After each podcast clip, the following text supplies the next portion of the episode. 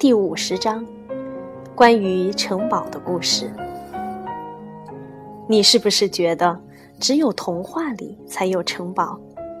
你是不是认为只有童话里的王子和公主才住在城堡里呢？事实上，公元一千年左右，城堡几乎遍布欧洲各地。这些城堡不是童话里的城堡，而是真正的城堡。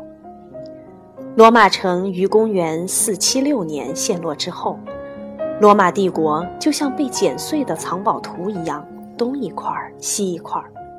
后来，人们开始在这些四分五裂的土地上修建城堡，一直持续到十四世纪。接下来，就让我来讲讲这其中的故事，比如为什么他们会修建城堡，他们是怎样修建城堡的。以及为什么后来他们又不再修建城堡了呢？在古代，每一个打了胜仗的头目，不管是国王还是亲王，都要对那些与他共同进退、为他的胜利出了一臂之力的将军们论功行赏。但他不是给他们发奖金，而是分给他们一些征服来的土地。这些土地又会被将军们分给有功的部下，这些得到土地的人就是领主或贵族。对国王来说，他们也是封臣。每个封臣必须对国王做出承诺，保证能够随时随地地跟随国王作战。这种承诺不能只是随随便便地说出来就可以，而必须通过隆重的方式宣誓。这样就会使承诺更具有约束力。封臣必须对国王宣誓效忠，也就是跪在国王面前，庄严的宣誓，随时效命于国王。这样的宣誓仪式每年至少都要举行一次。这种分封土地的制度就叫做封建制度。每一个领主或者贵族在分到土地后，就会在土地上建起城堡。带着自己的诸多部下居住在里面，自己就像小皇帝一样。对他来说，城堡不仅是一个家，而且还是一座堡垒，用来防范别的贵族的进攻。因为那个时候的贵族之间经常为了抢夺对方的土地而打仗，所以需要时时提高警惕。城堡一般都建在山顶上或悬崖上。这样才比较安全，因为险要的地形会让敌人的进攻更费力。在没有战争的太平日子里，男人们就在城堡外耕种土地；而在打仗的时候，人们就带着自己的粮食、牲畜以及全部家当躲进城堡里，住上一年半载都不成问题。事实上，城堡就像一个有围墙的城镇一样。城堡里有许多小屋，它们有各种各样的用途，有的住人，有的用来养牲口，有的用来做厨房和储存粮食的仓库，有的城堡里甚至还有教堂或者小礼拜堂。贵族或领主当然是住在城堡中最大最好的房子里，这种房子通常被称为要塞，意思是城堡中最坚固的地方。要塞里最主要的房间是一个非常大的大厅，兼具客厅和饭厅的功能。他们用一些又长又宽的木板当饭桌，吃饭的时候先把一些东西垫在下面，再搭上木板。吃完饭之后再把木板收起来。他们吃饭不用筷子、勺子、碗碟等等，也不用餐巾纸擦嘴。每个人都用手抓饭吃，吃完后舔舔手指头，再在衣服上蹭蹭。他们丝毫不讲究什么餐桌礼仪呀，只是随手就把骨头、油渣扔在地上，或者直接扔给狗吃。他们也允许狗进入餐厅。饭后，仆人会把毛巾和水送来给那些想洗手的人使用。那你猜猜，有没有人会清洗地板呢？晚饭后打发时间的方式是这样的：一般是一家人聚在一起听游吟诗人唱歌讲故事。中世纪有许多这样的游吟诗人，他们四海为家，靠弹琴唱歌取悦他人来谋生。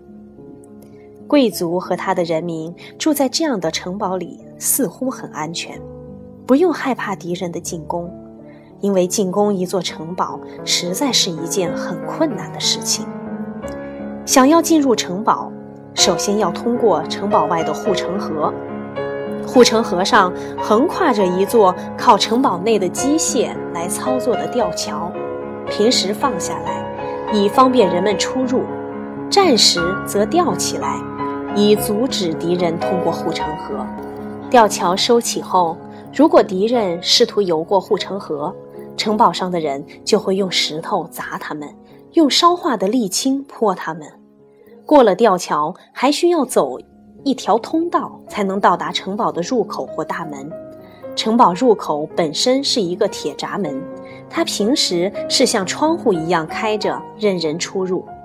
如果遇到敌人突然袭击，来不及收起吊桥的话，就马上放下铁闸门。城堡的墙上没有窗户，只有一些又细又长的缝。战士们可以通过这些缝用弓箭射杀敌人，但是敌人几乎不可能把箭射进这样的细缝里。虽然攻打城堡如此困难，但当时的人们依然乐于啃这块硬骨头。有时，敌人会建造一座下面装有轮子的高高的木塔架，他们把它移到靠近城堡的地方，然后再爬到塔顶上。这样就可以把箭射进城堡里。有时候，敌人在城堡外面挖地道，一直挖到护城河下面，再挖到城墙下面，然后通过地道进入城堡。有时候，他们会使用一种能够捣毁城墙的机器，叫做破城锤。锤身一般是用大木梁做成的，前端用金属皮包着。破城锤一般由专门的器械来带动，由士兵摇动器械，这样就可以让它从地面上直撞城墙。有时进攻者会在城墙外堆起高高的土墩，然后再把破城锤推到土墩上，这样就可以用它撞击城堡的顶部。有时候在进攻城堡时，他们也会用投石器往城堡里扔石头。当然了，除了石头，他们也没有什么别的东西可以扔，因为那个时候大炮、炮弹、枪支、火药这些都还没有被发明出来呢。贵族们都很有钱，属于上等人，而那些手下人则过着跟奴隶差不多的生活。大多数平民在太平时期会住在城堡外。贵族对待平民十分吝啬，给他们最少的土地和其他东西，却要拿到最多的回报。贵族养活这些平民，只是为了让他们给自己干活和打仗，就像养马是为了打仗，养牛是为了喝奶吃肉一样。有时平民们受到的待遇，甚至还不如家畜好，他们日日夜夜的辛勤劳动。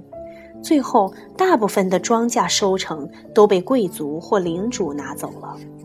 他们住在像牛棚一样破烂、肮脏的小木屋里，空间十分狭小。木屋顶上一般有小阁楼，人们可以踩着梯子上去。他们一般都睡在阁楼上，里面没有床，只铺着一层薄薄的稻草，也没有被子可以盖。他们就穿着白天干活的衣服睡觉。这些干活的平民就是农奴。当农奴实在无法忍受这样的生活时，就会从领主的庄园里逃跑。如果一个农奴在逃跑后过了一千零一天还没有被抓回来，那么他就可以成为自由人。如果在一千零一天内被抓住了，就会受到非常残酷的惩罚。贵族或领主有可能会用鞭子抽打他，用烧红的烙铁烫他，甚至把他的双脚都砍断。事实上，除了杀死和贩卖农奴，贵族或领主可以肆意惩罚自己的农奴。你现在对这种封建制度有什么看法呢？